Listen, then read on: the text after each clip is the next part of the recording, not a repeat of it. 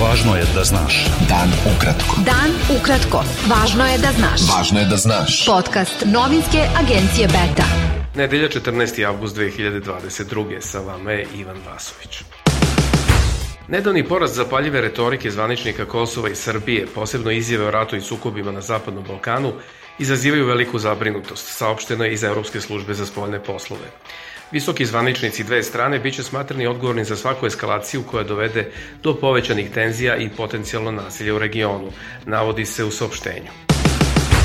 Blokade organizacije meštana sela Pakovraće Kočačka kojima su zaustavili izgradnju deonice autoputa Preljina-Požega traju više od mesec dana, a još nema odgovora nadležnih institucija na njihove zahteve da im se isplati zemlja oduzeta za izgradnju tog puta.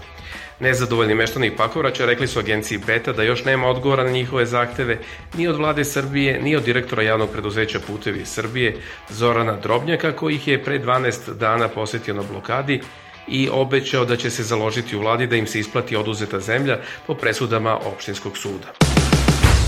U više mesta u Srbiji u nedelju su nastavljeni protesti ratara blokadom saobraćenica na kojima je saobraćaj usporen ili se propuštaju samo deca, stari i hitna pomoć. Kako javlja RTS, u Pančevu su poljoprivrednici iz okoline tog grada i Kovina sa oko 150 traktora blokirali raskrsnicu i novi put prema Beogradu. Dok su ratari iz Stiga stigli traktorima kod sela Bratinac, zbog čega je usporen saobraćaj na Đerdapskoj magistrali kod Požareca. Poljoprivrednici koji šesti dan protestuju ispred pokrajinske vlade, u nedelju su nešto nakon 10 sati blokirali deo bulevara Mihajla Pupina u Novom Sadu. Predsednik Skupštine Srbije Vladimir Orlić izjavio je da je skupštinska većina iskazala dobru volju na konsultacijama za konstituisanje parlamenta, ali da opozicija pokazuje da njenu dobru volju ne treba očekivati. Beta. Dan ukratko. Budi u toku.